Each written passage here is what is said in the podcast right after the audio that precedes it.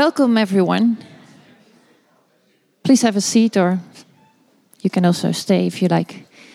Um, welcome, welcome to this topicality lecture on the summit that has just taken place this morning, or maybe we'd say tonight uh, in our time, um, between the political leaders of North Korea and the United States. Hands were shaken, cars were admired. Um, people who uh, uh, only a few months ago called each other arch enemies and my button is bigger than yours just suddenly started speaking of each other as friends, friendly, talented, and loving their country. Um, what happened? What made these two, maybe you could say, sworn enemies suddenly come together and sign a, a document? And what exactly is in this document, and what could be or might be uh, the outcome of these summits and of this document?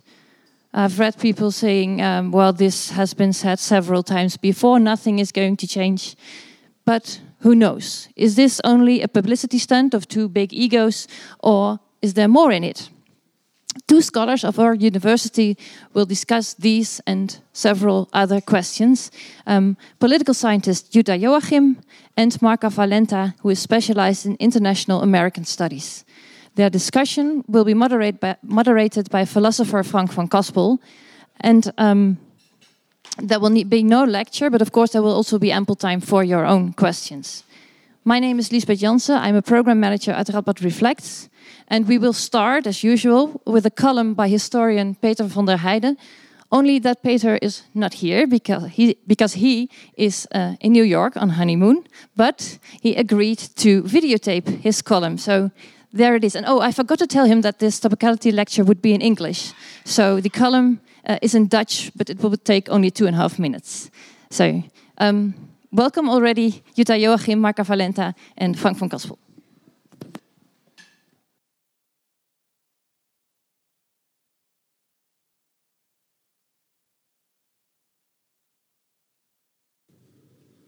Een topontmoeting tussen Donald Trump en Kim Ik moet zeggen dat ik eventjes op het verkeerde been was gezet. De pussygrabber in chief een beetje kennende, dacht ik dat hij die ontmoeting al lang gehad had. Namelijk vorige week in het Witte Huis. Met Kim Kardashian dus. Maar nee, hij schijnt echt een afspraakje te hebben met de leider van Noord-Korea. En wat daar voor goeds uit kan komen is mij volstrekt duister.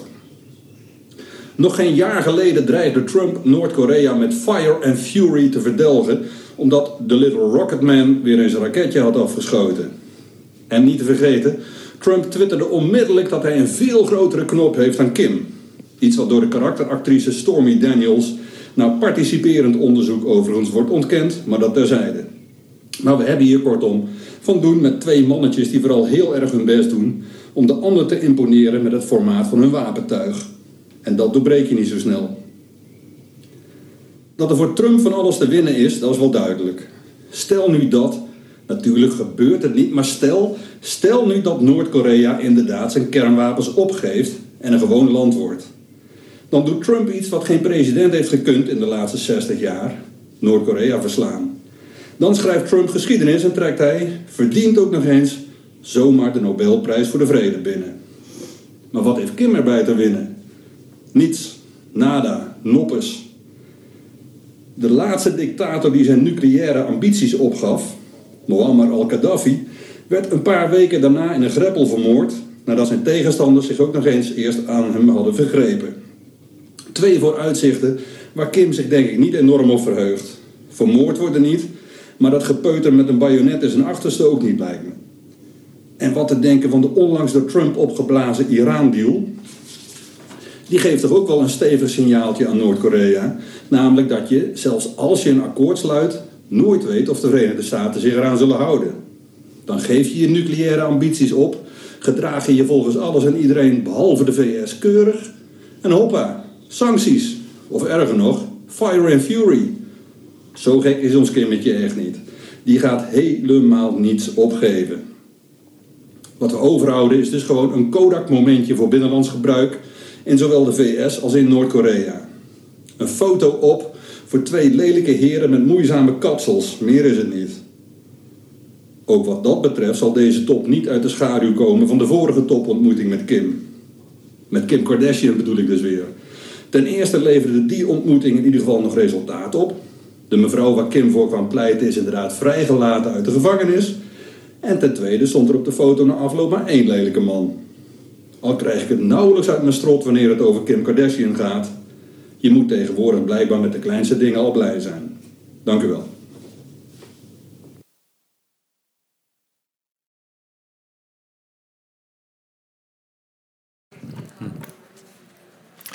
Okay. Could I ask the speakers of today to come forward and we'll enter our discussion hydrated and everything. Okay. Thank you all for coming. Uh, I hope you didn't stay up late to watch the summit live. Uh, also, I hope you didn't just tune in for the press conference in which Trump spoke to journalists, because there wasn't really too much said. And we're going to reflect on that right now. But before we do that, I think uh, for me as well, it would be great to go into the background of this summit just a little bit, just to sketch the, um, the history of the attempts at meetings between the United States and North Korea, uh, and particularly as, about how this particular meeting came about. Who were the main actors behind the actual getting together? Because I, I, hardly feel that Kim and Trump were fully responsible for the fact that they were meeting right now. Um, and Peter also said that in August it was uh, sick puppies and you know, fire and fury, and now it's talented man. So would either of you like to reflect on the fact that Korea wanted to meet with the US for a long time and why it doesn't happen now? You want to start or shall I? Mm-hmm. Go ahead. Yeah. Well, um, well, I think there's a, a, number of things. I think one of the important factors has been the president of South Korea, uh, mm. so President Moon. Uh, so he's been very, very committed, and we saw a number of times when it was going off the rails or when there were tensions or things were canceled that he stepped in. So I think he's invested very, very heavily in having this happen. And I think that's been um, a really key issue. Um, I think if you're looking in terms of background, uh, I mean, there's there's more than just simply what's going on between these two men, but also more than just what's going on to in the lead up to this meeting. But I thought maybe I'd first give you a chance to sort of add to what I was saying, mm-hmm. and then maybe we can go into the larger background. Yeah. yeah. Well, uh, this reminds me sort of the way leading up to it of a, a, scholar who said power rests on a lot of shoulders. And I think this is also the case here, where um, there was a lot of footwork being done by Moon, but also by Xi uh, in China, who um, uh, paved the way to where we are to, today. And I think uh, what is interesting once again here that Trump comes in, seizes the, the, the podium and uh, harvest the fruit that others uh, have contributed to. Um, and I think is is kind of characteristic for his approach uh, and style of um, of leadership. Um, the other thing that I think, so I would concur with you that mm -hmm. something uh, happened uh, underneath that percolated up. But I also think that uh, it also shows that there's opportunities, uh, windows of opportunities when things like that can happen. And I think uh, with uh, the, the leader of South Korea um, being of a different uh, character than previous leaders, um, this also contributed to um, uh, a more moderate interaction and him making also um, offers um, to North Korea or to being more conciliatory to North Korea. So I think uh, once again that. Um, this, yeah, this needs to be put into perspective as to um, not us focusing just on this one event, as Trump likes to make us think. Uh, mm -hmm. This is the event that turns the world around, that turns relations around, but that there has been a road prior. Yeah. I think there's because there's in addition to this, which is sort of the the direct uh, sort of process of that happening. There's a couple things that um, are just a little bit uh, also very important, but that don't have to do with individuals specifically. I think one of them is the development of an intercontinental missile that can hit Washington D.C. It's not completely clear whether or not you know what what can it what kinds of damage, what kinds of weaponry can be in there. But uh, that was a very, very crucial development. I think that also changed the position of the United States. Uh, before that, you had an intermediate range missile already that was creating a, a, quite a scandal by being able to hit Guam. Um, so I think the fact that uh, you had in the last year or so, you've had a very, very unexpected, rapidly rapid development of the nuclear capabilities of North Korea. Um, that that I think put pressure, and that also created possibilities for making arguments for having a different kind of negotiation.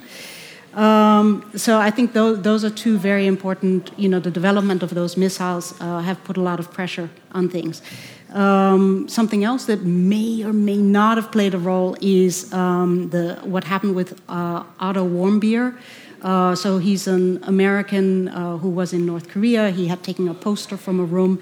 He was accused of being a spy, and then he was treated in some fashion that's very unclear, but was physically very, very invasive. Uh, he became very sick. He was returned to the United States, and then he died shortly after that. Trump now is incorporating this into his story, saying, well, that's what sort of opened up the discussions, was Otto Warmbier, he did not die in vain. It could also be a way of co-opting potentially conservative critics who want uh, Trump to be much more nationalistic uh, after these events. So there's that dynamic. And then the final thing, which also I think is going to come back in terms of what could be the effects of this, is that uh, North Korea is seeing that it's being surpassed on all sides uh, in terms of economic development mm-hmm. by South, South Korea, by China, by I think Vietnam is also very dynamic. And so he's been very interested in now not just building up militarily, but also economically. And in order to do that, he's really hit sort of the limits of what he can do without breaking through the sanctions regime. And so I think that, in terms of what's putting pressure on Kim on the other side, uh, you know, that is the key pressure for him. Right. If on the United States it's the nuclear weapons, for Kim it's the issue of getting access to global capital. Yeah, but but I think I think of these two. Uh, world powers, I think it was the Americans that need most convincing to actually meet, right? Because previously it was the Americans who held off a meeting on, on presidential level before uh, North Korea was ready to make actual commitments, right? But now we see a reversal here.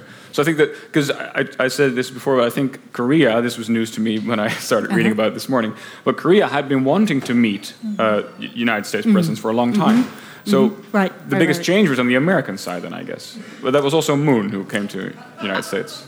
I, I wouldn't. I, I think um, that's correct, and there have been offers or initiatives also prior. Um, uh, Reagan made concessions to North Korea in the past. Uh, Clinton uh, was also approached, but um, stepped back. So um, I think, yes, um, there have been uh, initiatives, but I also think that the time was right for Kim. Uh, he crafted his nuclear identity over time, um, and he was now in a position where he came in uh, as a strong man. He had demonstrated he has capabilities. Um, he had demonstrated he can make offers to um, to South Korea, um, and he found a match in in his character, namely Trump, um, and he found an opportune um, situation. Trump is, is there's uh, elections coming up. Um, he's he wants to come true on his election uh, promises. Mm-hmm. So I think it, once again, I think um, that um, yeah, we can focus on the U.S., but I think also that this was a, a a, ripe time for Kim to step in and, and come in from a position of, of uh, superiority. So, you feel like that was Kim's play, because he wanted, of course, lift sanctions, he wants economic development. Of course, you could say to do that, just allow you know inspections and, and dismantle your nuclear program, and then the sanctions will be lifted. Uh, why say I need to further develop my nuclear program? 1st mm-hmm. show that I can actually destroy Chicago, and then I'll have a you know a way to, to persuade the United States and other countries to lift the sanctions. It seems like a weird strategy. And there's also it's not very Dutch. It's not yeah. very Dutch, no, of course, yeah. And, and this idea of, uh, of uh, what you've been hearing in the past, where uh, the, the threat of nuclear war has been, uh, and the demonizing of other countries has been Kim's uh, trump card to stay in power, so to say. Uh, so he needs foreign adversaries. Um, isn't this just an extension of that? And is this meeting isn't just a, a, way to show the North Korean people that Kim can talk to these people, but then still won't give them what they want because he still needs an adversary? Is that narrative gone that he needs an adversary? I guess we'll see maybe tomorrow if North Korean news picks up on this. I'm, I'm wondering what your thoughts are. Um, well, I think in terms of the, the, the nuclear development, I think there's uh, two different things. One is that uh, North Korea wanted to negotiate from a position of strength, mm. right? And, and very explicitly from nuclear strength, it wants to be a full international player. Mm. So it doesn't. It wants to play a very different role at the military level than, say, for example, a small country like the Netherlands. So the commitment to the, um, and then the second thing is how did that commitment to nuclear weapons become so strong? Um, I think if you go back to the 80s, even the 90s, and so forth, it was much more ambivalent. So the trajectory had been initiated of nuclear development, but it had not yet been as committed to. Uh, once you have uh, Bush say that Korea is part of the axis of evil, and you get a real return, right? Because there have been different ups and downs, so you get a real return of, of uh, sort of alienation between North Korea and the United States, very explicit, very public, and visible. Then you get this commitment to nuclearization, and the more progress there is, the more embedded that becomes as a part of the North Korean political and global identity. So at a certain point, you reach a point of almost no return. Right. Um, so I think that's another that once the trajectory had been initiated and they'd gotten far enough, mm-hmm. uh, then it was such an aspect of their national identity, national pride, and national strategy for how is it that we are going to make this happen without having happened to us what happened in Libya, for example, right. or what happened in Iraq. So there's a dynamic between both how do we initiate negotiations, but also how do we prevent these kinds of things happening that we've seen in other places. Right. Um, and I think you have to, you know, you have to weigh both of those. It's not only what do they want to have happen, but also what do they want to have prevent happening. Mm-hmm. And they have a very long history of having been colonized. Um, mm-hmm. They have histories of occupation and so forth. And so there's a very intense sensibility and awareness of that being a very realistic possibility of being invaded, of being occupied, of being colonized. A very intense uh, narrative about the potential of the United States to do that. Mm-hmm. And so the balance is between keep, you know, ensuring that that does not happen, and then at the same time ensuring that they are full international players.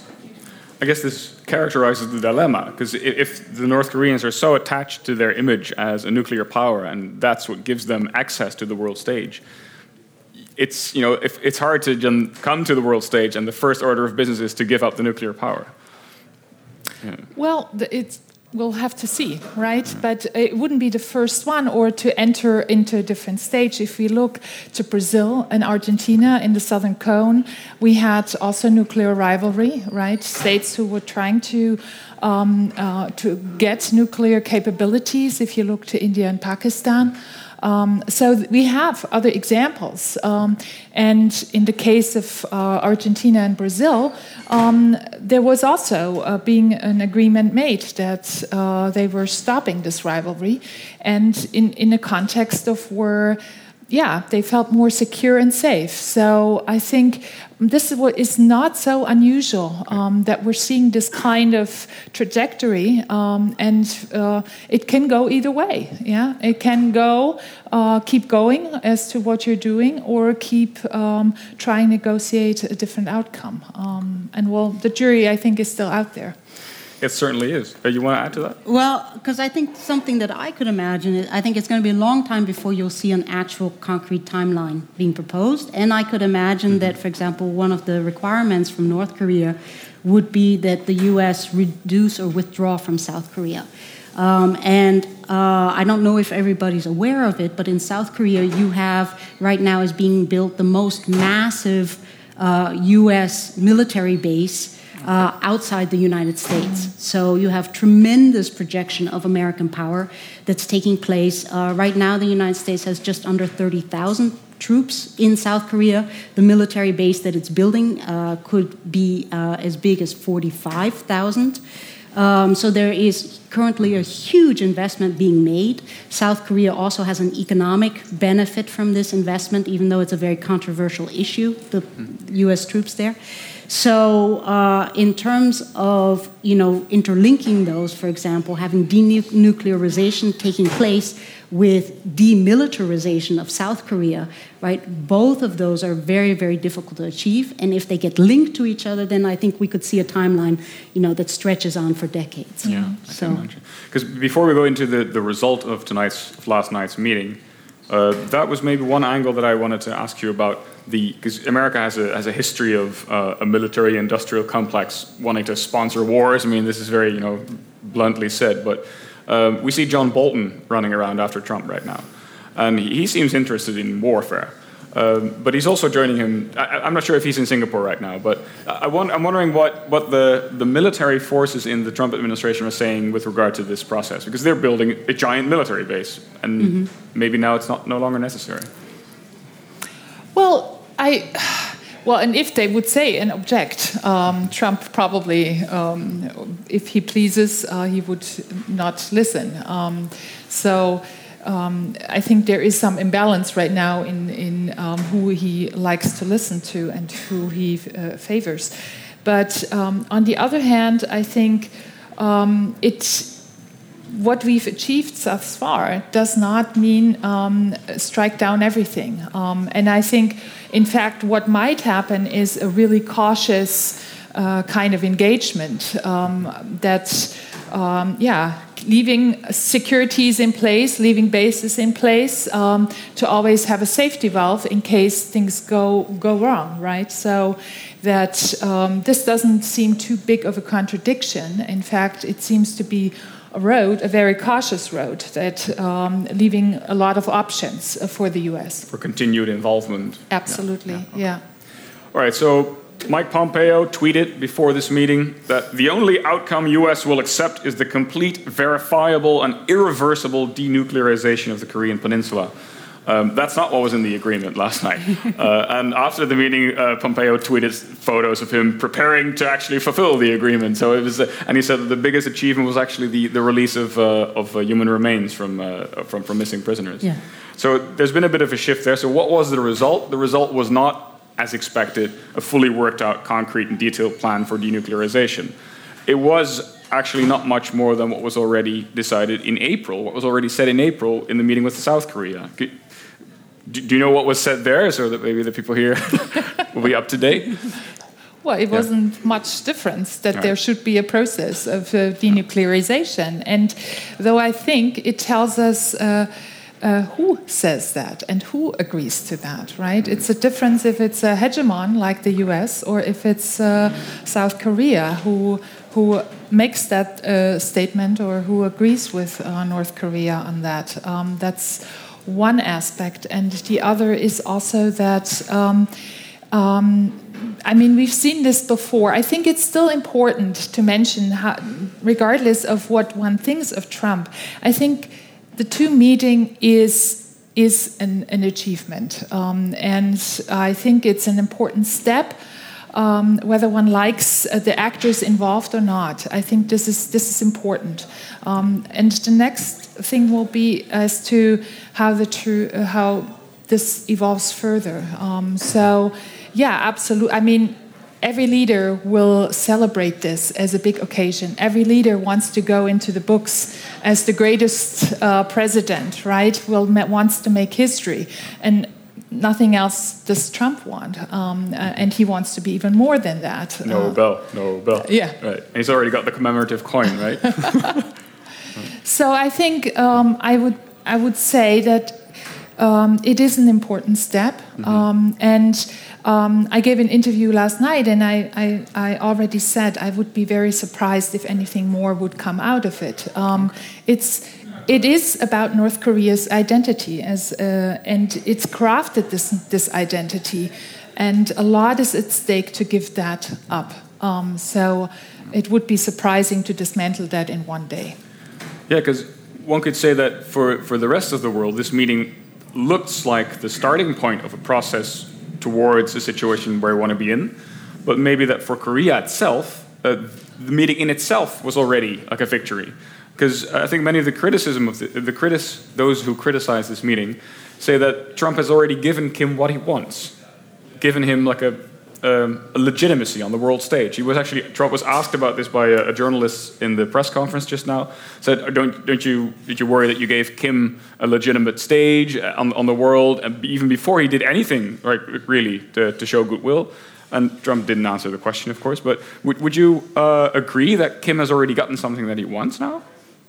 Yeah, I mean, I think Kim and Trump both, both of them uh, have a very important need to show their constituencies, their countries, that they are men who are making history uh, who are making world history. And both of them uh, attach a tremendous importance to it for very specific kinds of uh, political reasons. And in Trump's case, we also know for very personal psychological reasons. So, uh, yeah, and the, both of those are at play. Both of them have, uh, so both of them have a vested interest in appearing as men who are making history.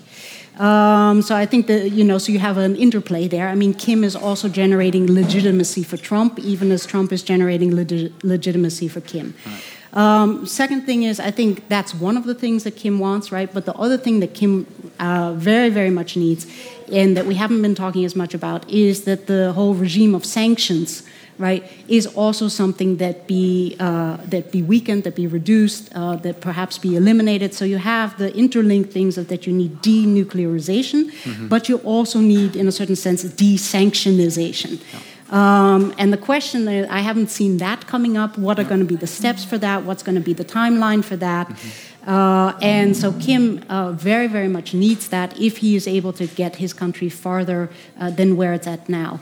Um, and I think that hooks into another aspect in terms of North Korea is, um, at least when I was growing up in the U.S. and stuff, North Korea, it was just, it was sort of like uh, the leaders were madmen, you know, it was irrational, they were caricatures, you know, or they were, you know, these evil, destructive figures. But what you didn't have a sense was of the country as a place where there is a very specific ideology, where there is a specific uh, structure in place for organizing the society. Um, there was a sense in the late 90s when you, or mid 90s, when you had uh, an accord in 1994 between the US and uh, North Korea that Korea might be on the verge of collapse, like we had seen in a mm-hmm. number of communist countries. Mm-hmm. Uh, there was a f- massive famine, there had been massive floods. Uh, people were thinking maybe the ideology also had become hollow. Uh, but in fact, uh, that's one of the things that's so impressive is North Korea has been very resilient. Uh, it, it, has been, uh, you know, it has been developing. If you go to Pyongyang, you see a very modern uh, city, mm-hmm. you know, with sky rises, with uh, modern streets, you know, with everything that you might, you know, uh, fancy restaurants and so forth. So all the accoutrements of modernity and of our contemporary capitalist modernity are taking place there. For a small minority of the population. Yeah, I mean, it's unclear. Um, so I will see widely ranging different kinds of reports coming out of North Korea. Um, when people talk about going, you know, traveling through the country, I mean, what we know is that it's a large enough part of the population so that the country is able to be self sustaining. Right. Uh, it's self sustaining uh, socially, politically, economically, ideologically. Um, and that itself is already a tremendous achievement and means that most of the country has a functional, most of the citizenship, say, has a functional place within that society. So there is tremendous violence, tremendous repression. You also you have a state media that has absolute control. Mm-hmm. So you have a number of these factors, but they are all functioning effectively enough and incorporating enough of the population also so that you don't have chaos, you don't have revolution, and you don't have collapse. Uh, can I just sure, add uh, yeah. one thing to that? Because uh, going back to your question, I do think um, yes, I think uh, Kim Jong Un redeemed it himself uh, to some extent with meeting. Uh, but I also think that he, this process started already uh, a while ago. Um, in the past, it would be the axis of evil, right, as Bush called um, North Korea, or it belonged to the axis of evil, and basically ignoring, right, um, silencing um, uh, North Korea. And um, even with this fierce engagement between Bush and Kim Jong un, um, he already gave him the floor. He already uh, gave him presence in the international community. Um, he also um, had now the opportunity. Never have we had that much coverage on North Korea. We never have learned so much about North Korea mm-hmm. as we have um, in, since recently, and that give, gave us glimpses, right? So now. Uh, we are wondering what is this country really about but we have enough for this country to have an image that it's on the verge of becoming a modern, developed country, you know, perhaps similar as, as China approaching a similar road, kind of um, cap in, in, embracing capitalism, uh, but also still having uh, a repressive political regime. So I think he already, we already started to see this again um, being uh, but, developing. Yeah. yeah. Don't you fear though that this very image that you're describing now is Kim's goal to have other people or other countries think of him in that way, so that maybe this meeting wasn't the beginning of a trajectory, but that it was the culmination of what both Trump and Kim wanted, because mm-hmm. they have fragile uh, egos, but also fragile interests in the sense that I mean, Trump now goes home and says, "See, I met with Kim. I started the whole thing, and I left my uh, my Pompeos and my, my clerks there to work out the details. And then in a couple of months, it'll be who knew it was so complex, and then they didn't find a solution. But you know, Fox News will forget about that and say, well, peace was brought by Trump. So I, I, fear that maybe both of these have said, well, this was my goal, this meeting, and the process afterwards, I don't care too much because I've achieved the image I want, or yeah, for both of them, they've achieved the image they want. Yeah. I, yeah, I think, I mean, it, this would already suggest a lot of strategy, and I'm not. I, I, wonder uh, whether I would grant that uh, to, uh, to uh, perhaps either of them. Mm-hmm. Um, I think they're what, much more short term thinkers. Uh, what can that do at this time, at this moment, to my political um, career, to my political being here? Um, so um, I, this sounds too much engineered. Uh, and, uh, you know, being as erratic as uh, Trump has been, I think uh, at the moment's notice, if it suits his interest, he would start something else. So. Mm in, in that case, I, I, yeah, it may have worked out to his advantage. Uh, he certainly can go home, and as he already does, he celebrates this as a success. Yeah. Um, he, has, he has Kim's word that Kim will fix it. Yeah.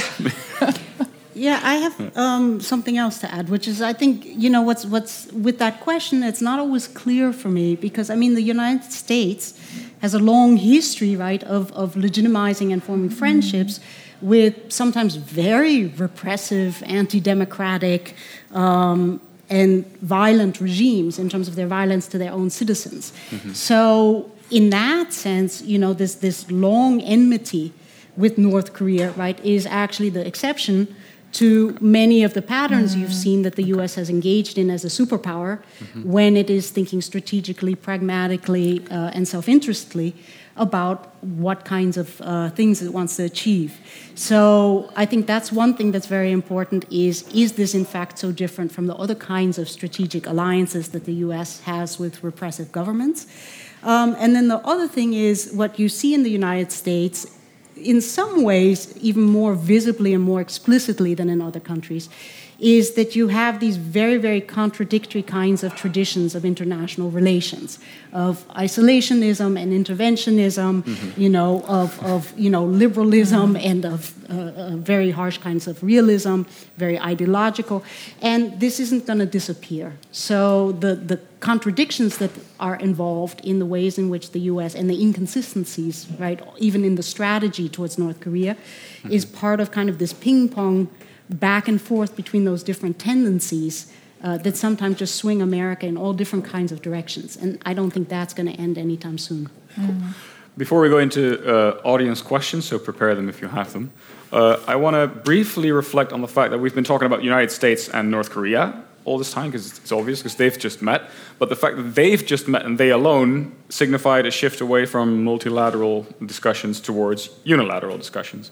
Uh, at some point, North Korea's neighbors will have to get involved, mm-hmm. right? So do you think that's going to start soon? Do you think it's going to start as this agreement is being um, formalized, or do you think it's going to be later on?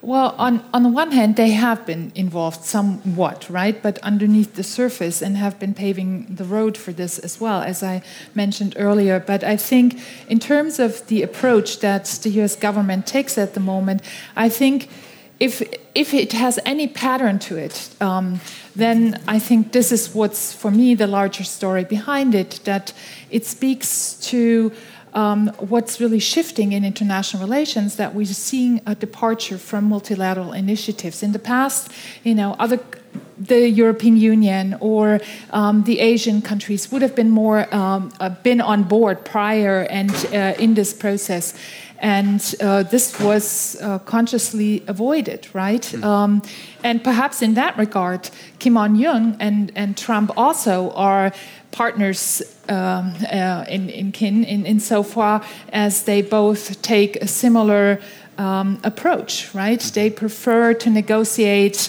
uh, in with single countries, and um, yeah, I think this is for me sort of the larger story behind this. And um, in the future, uh, he will have to bring in um, the, the Asian countries, but it will be interesting to see if he does it one by one, or and he strikes deals with each of them, or if he does it uh, in concert. Um, yeah. And there is not yet a plan. We were so fo focused on this event. Yeah. Um, which is somewhat also, I think, a characteristic of uh, recent US foreign policy that uh, we go in, we'll get, get, the job done, but what's the political development then? Uh, what, what is, if we uh, get rid of Kim Jong un, as Bolton suggested, right? Hmm. What will happen after that? What's the plan? And we've heard very little about this. I can imagine countries like Japan are sitting there with sweaty hands because they might fear that Trump is, uh, agrees to lift sanctions in return for giving up intercontinental ballistic missiles, whereas missiles that can hit Japan are still very, very much a reality. So Absolutely. Japan would not want to lift sanctions until those threats are taken away. And so if there's unilateral discussion, that yeah. Thank you very much, everybody, for coming. Thank you, Marka and Yuta, for, for being here and sharing your insights. Uh, keep an eye on North Korean state television. Unfortunately, I've been told to, to, stop it here, but please come over here as soon as the microphones are off and ask your question. um, so, uh, good luck to you all. I hope uh, to see a world without nukes in the near future. see you next time.